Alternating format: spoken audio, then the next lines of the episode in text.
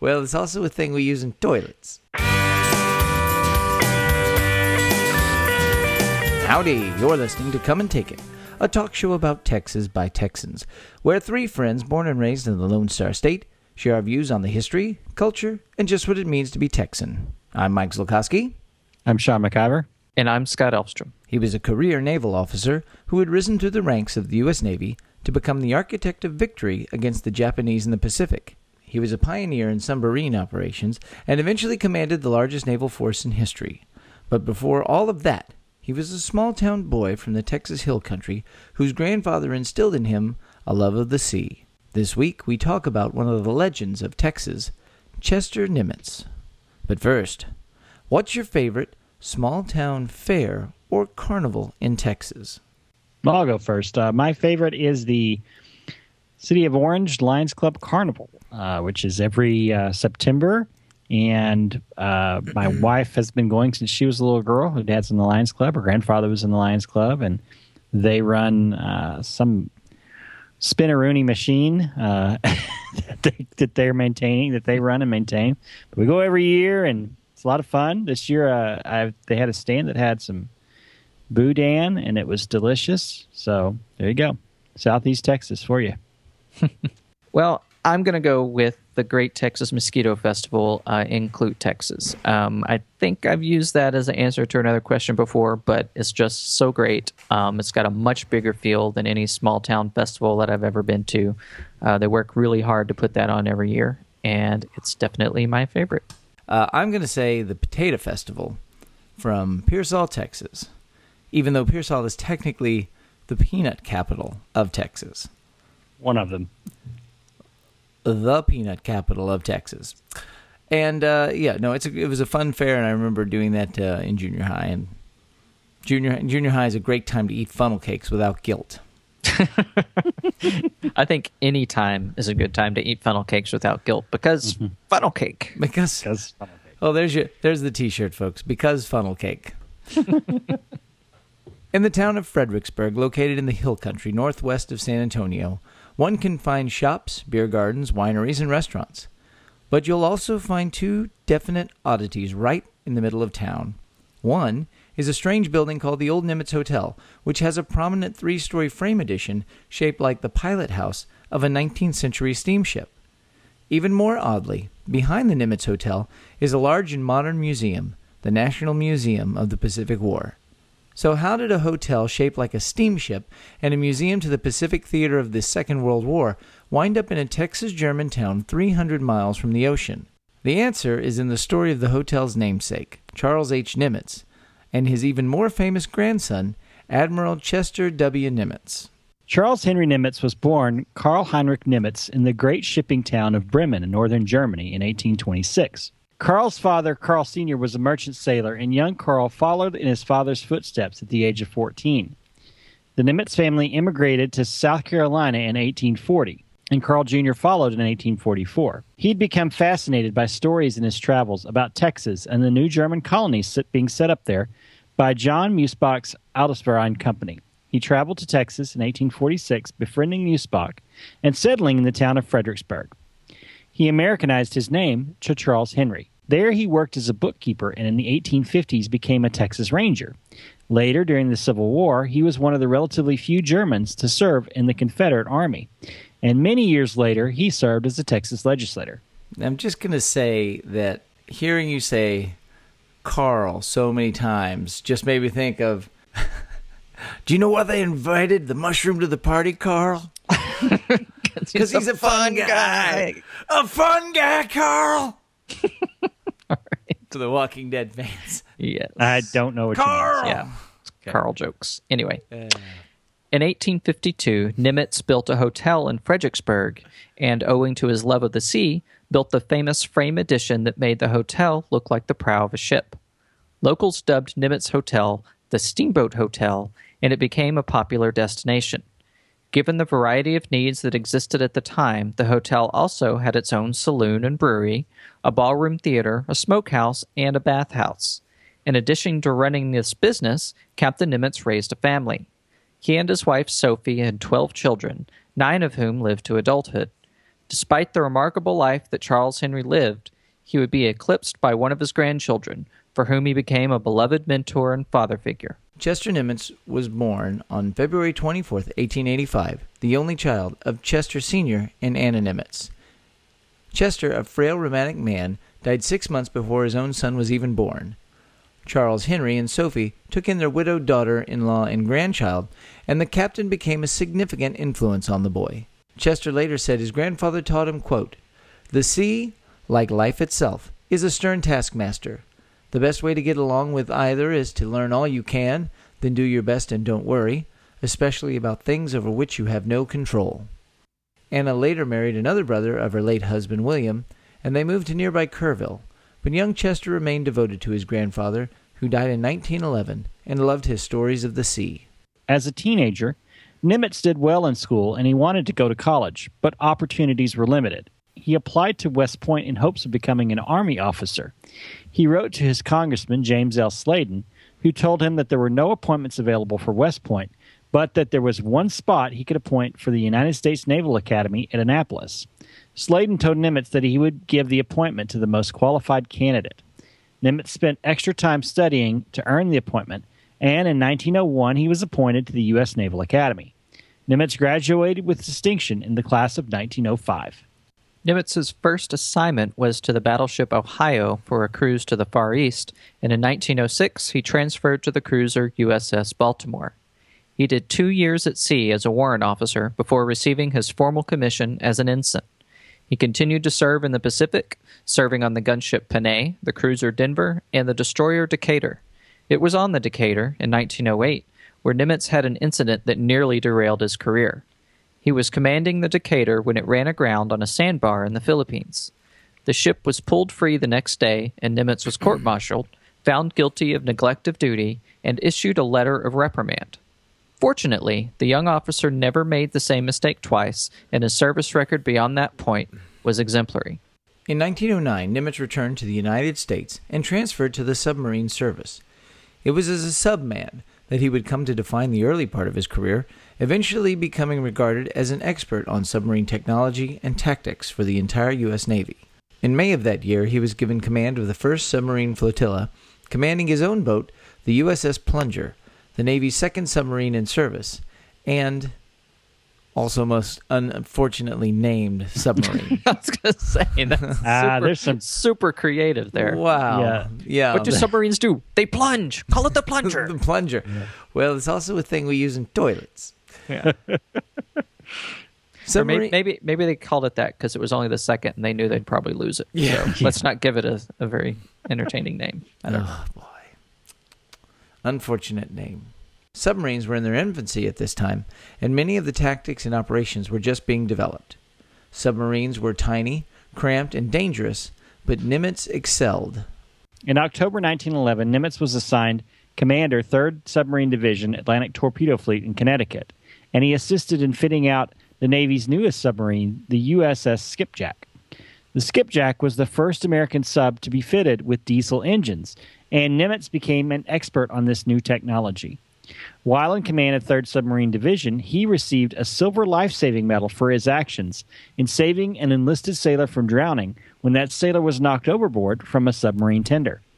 While serving in Connecticut, he also met and married Catherine Vance Freeman in April 1913. He and Catherine went on to have four children three girls and a boy. Nimitz commanded the Atlantic Submarine Flotilla from May 1912 to March 1913, and then was assigned to supervise the building of diesel engines for the fleet oil tanker Maumee, the Navy's first diesel engine surface vessel, and later served as its executive officer. After the United States declared war on Germany in April 1917, Nimitz was on board the Maumee when it served as a refueling ship for the first squadron of U.S. Navy destroyers to cross the Atlantic to take part in the war. During the war, Nimitz became aide and then later chief of staff to the commander of submarine forces for the U.S. Atlantic Fleet, and he was assigned to the office of the chief of naval operations, where he served as the head of the board of submarine design. After the war, having spent most of it in staff roles, now Commander Nimitz returned to sea, serving as executive officer of the battleship South Carolina. Through the late 1920s and 30s, he rotated between sea commissions and staff roles, serving in the Atlantic, West Coast, and the Philippines.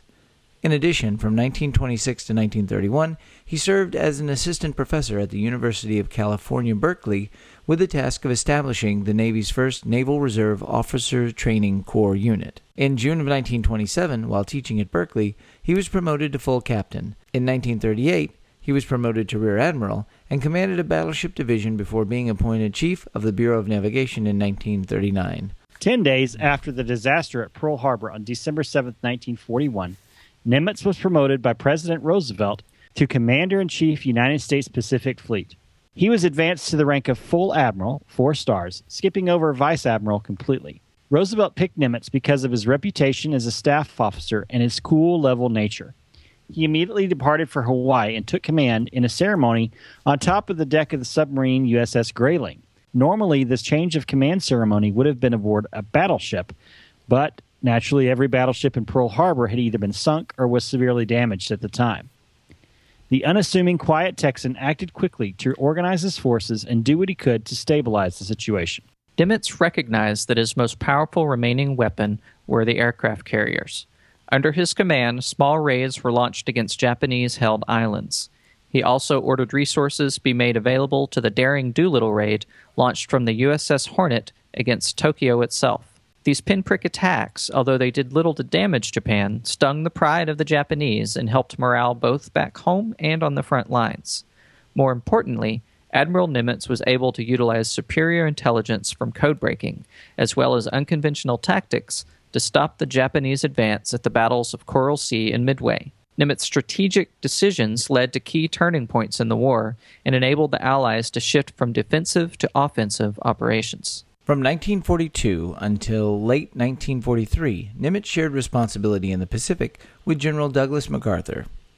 MacArthur commanded the Southwest Pacific area, which was most of the war zone north of Australia and from New Guinea west to the China Sea. Nimitz commanded the vast Pacific Ocean areas from the South Pacific all the way to the Aleutians, and from Hawaii to China. MacArthur and Nimitz began simultaneous campaigns along two axes towards Japan. Their strategy called for bypassing stronger Japanese bases and positions in favor of weaker ones, where the strong positions would be left to wither on the vine. MacArthur's design was always to head towards the Philippines, while Nimitz favored moving through the island chains of the Central Pacific towards Japan itself. When the Marianas in the Central Pacific were captured, bases could be constructed for the new long range B 29 bombers to take the war to Japan itself.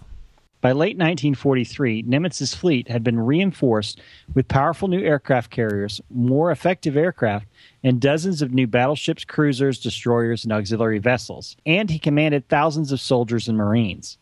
The Japanese bases at Tarawa, Kwajalein, Saipan, and Guam, Ulithi, and Palau were all taken after hard fighting. At the Marianas, the U.S. Navy wiped out the last effective trained Japanese carrier force during what became known as the Great Marianas Turkey Shoot. In mid 1944, Nimitz was convinced by MacArthur to combine commands in order to invade and retake the Philippines, and Nimitz's naval forces under Admiral William Halsey were involved in the Battle of Leyte Gulf, the largest naval engagement in history, where the last of Japan's effective surface ships were destroyed. After the Philippines, Nimitz's forces captured Iwo Jima and Okinawa, islands that were considered part of Japan itself. By the summer of 1945, Nimitz and MacArthur were preparing for an invasion of the home islands of Japan, the largest invasion in history. The island hopping campaign was important, but there was another campaign that Nimitz was running at the same time. From the beginning of the war, American submarines had been active throughout the Pacific, trying to stem the tide of the Japanese advance. The attack on Pearl Harbor had left the Pacific Fleet submarine force largely undamaged. Nimitz later said, quote, our submarines were already operating against the enemy, the only units of the fleet that could come to grips with the Japanese for months to come. It was to the submarine force that I looked to carry the load until our great industrial activity could produce the weapons we so sorely needed to carry the war to the enemy. However, from 1942 to 1943, a lack of aggression and cohesion of tactics, as well as faulty torpedoes on the subs themselves, made the American submarine force far from effective. A crash building program of new submarines began arriving in late 1943, but something had to be done to make use of them. Nimitz appointed an old friend and fellow submariner, Charles Lockwood, to command the Pacific Fleet submarines. They weeded out bad captains, pushed the Navy to provide more effective torpedoes, and adopted new tactics modeled on those that had been used in the Atlantic by German U boats to aggressively take the fight to the Japanese. The campaign was hugely effective. Using Wolfpack tactics, squadrons of American submarines would devastate Japanese convoys. Long range patrols would find and pick off Japanese merchant ships while often ignoring warships other than aircraft carriers. Like England, Japan is an island nation entirely dependent on imported goods and raw materials for survival. Nimitz knew that aggressive tactics like the Germans used in the Atlantic would starve the Japanese war machine and its people. The Japanese, generally disdainful of escort duty for merchant ships, never really managed to modify their tactics to combat the American submarine menace, and within a few months in 1944, more than doubled the previous year's tonnage sunk. By the turn of the year, American submarines were even operating off the Japanese coast. Underwater warfare was especially dangerous, however. The Silent Service, as it was called, had the highest casualty rate of any American force during the World War II, with a 22% casualty rate. This was never far from Nimitz's thoughts because his only son, Chet, was a submarine commander in the Pacific. He would finish the war with a Navy Cross, two Silver Stars, a Bronze Star, and a Presidential Citation for having sunk over 14,000 tons of Japanese shipping during a single cruise. On December 19, 1944, as Nimitz forces were preparing for the invasion of Iwo Jima, he was promoted to the rank of Fleet Admiral. Five stars, the highest rank in the Navy. Nimitz was only outranked by four people in the entire U.S. military Chairman of the Joint Chiefs of Staff Admiral William Leahy, Admiral Chief of Staff George C. Marshall, Chief of Naval Operations Ernest King, and Douglas MacArthur. As the Allies closed in on Japan, Nimitz ordered carrier airstrikes and also increased bomber raids on the main islands and tightened the submarine blockade. He also ordered the United States Army Air Forces to mine the Japanese ports and waterways by air as part of Operation Starvation, which severely interrupted Japanese logistics. Ultimately, the atomic bombs dropped on Hiroshima and Nagasaki brought the war against Japan to an abrupt halt in 1945. On September 2, 1945, Nimitz and Halsey's vast Third Fleet sailed into Tokyo Bay to accept the Japanese surrender and begin the occupation of Japan. Among the over 200 ships there was the battleship West Virginia, severely damaged four years before at Pearl Harbor. At the surrender ceremony aboard the battleship USS Missouri, Nimitz formally represented the United States of America and signed the instrument of surrender for his country, while MacArthur, as Supreme Commander, signed for the entire Allies. Shortly after the surrender, Nimitz returned home and was honored in Washington, D.C. on October 5, 1945, by President Truman. He was presented with a Gold Star for his third award of the Distinguished Service Medal, quote, for exceptionally meritorious service as Commander in Chief, U.S. Pacific Fleet and Pacific Ocean Areas, from June 1944 to August 1945. After the war, Nimitz was nominated to replace Ernest King as Chief of Naval Operations. Nimitz accepted the position on the condition that he only serve two years in the role. His task was a difficult one. He was responsible for ensuring that the most powerful navy in the history of the world was reduced to a fraction of its strength. He was also charged with ensuring that the vast fleet would be placed into mothballs so that it could be used for future conflicts, but at the same time making sure that the Navy continued to advance technologically. Finally, the immediate concern of the Navy was to return the millions of servicemen from all over the world back to their homes. One of Nimitz's most far ranging decisions as CNO was, predictably, tied in with submarines. In 1947, he supported the efforts of a captain named Hyman Rickover in his efforts to push for the building of nuclear powered submarines. Nimitz recognized the value of Rickover's proposal when others underneath him had not, and forwarded the proposal on to the Secretary of the Navy. This eventually led to the building of the very first nuclear powered submarine, USS Nautilus. According to the Nimitz Museum in Fredericksburg, quote, Nimitz's greatest legacy as CNO is arguably his support of Admiral Hyman Rickover's effort to convert the submarine fleet from diesel to nuclear propulsion. Interestingly enough, Nimitz took another unconventional action while serving as CNO. During the war crimes trial of German Admiral Karl Donitz, the head of Germany's U boat force, Nimitz was asked to write an affidavit in support of the practice of unrestricted submarine warfare. This was to show that it was a valid military tactic and that Dönitz wasn't committing war crimes. Nimitz himself had employed unrestricted submarine warfare to great effect against Japan. His affidavit is widely credited as a reason why Dönitz was sentenced to only 10 years of imprisonment instead of to death. On December 15, 1947, Nimitz retired from Office of Chief of Naval Operations. Since the rank of Fleet Admiral is a lifetime appointment, he remained on active duty for the rest of his life with full pay and benefits. He and his wife Catherine moved to Berkeley, California. During his retirement, Nimitz served ceremonial posts for the government and was actively involved in veterans organizations. He also served as regent of UC Berkeley. He died in San Francisco on February 20th, 1966, and was buried in Arlington National Cemetery alongside his close friends and subordinate admirals Raymond Spruance, Charles Lockwood, and Richmond Turner. Since his death, Nimitz has been honored through the naming of roads, schools, military posts, buildings, landmarks, as well as several statues, including one at SeaWorld in San Antonio. There's also a statue of him located at Pearl Harbor. The Navy's second nuclear powered aircraft carrier was named after Nimitz in 1975, and the entire class of 10 supercarriers was designated the Nimitz class and remains in commission. The most important memorial to Nimitz, however, is in his hometown, right here in Texas. In 1968, his grandfather's hotel in Fredericksburg was designated a Texas landmark and was converted into a museum to honor Admiral Nimitz. Over the years, the museum expanded to cover more and more of the Pacific War, and in 2000, a new facility was built to house the National Museum of the Pacific War just behind the Steamboat House. Perhaps the most striking feature of the museum is the beautiful Garden of Peace, a gift given by the Japanese government to the museum in memory of Admiral Nimitz's efforts after the war to promote peace and reconciliation between the American and Japanese people. Today, visitors can learn more about the extraordinary life of this great Texan by visiting this incredible museum. Yeah, I mean, So what else can go. you say? Yeah, so go. Admiral Well- Chester Nimitz. I mean, You know, he's- it's a huge national figure, huge world figure, and Mm-hmm. he's from little old Fredericksburg in the middle of Texas. It's Yeah. fu- it's funny because what's interesting story to me because my my mom's dad, uh, H.R. Jerry Dabowski, um, he served in the Navy during World War II, and he was uh, on an attack transport ship that was part of Halsey's fleet. So he was in the Pacific, and he so his ship was the USS Cecil. For any uh, Navy geeks out there that want to look this stuff up, um, which I'm glad because I have an Uncle Cecil, uh, and I'd much rather have an Uncle Cecil than an Uncle Plunger.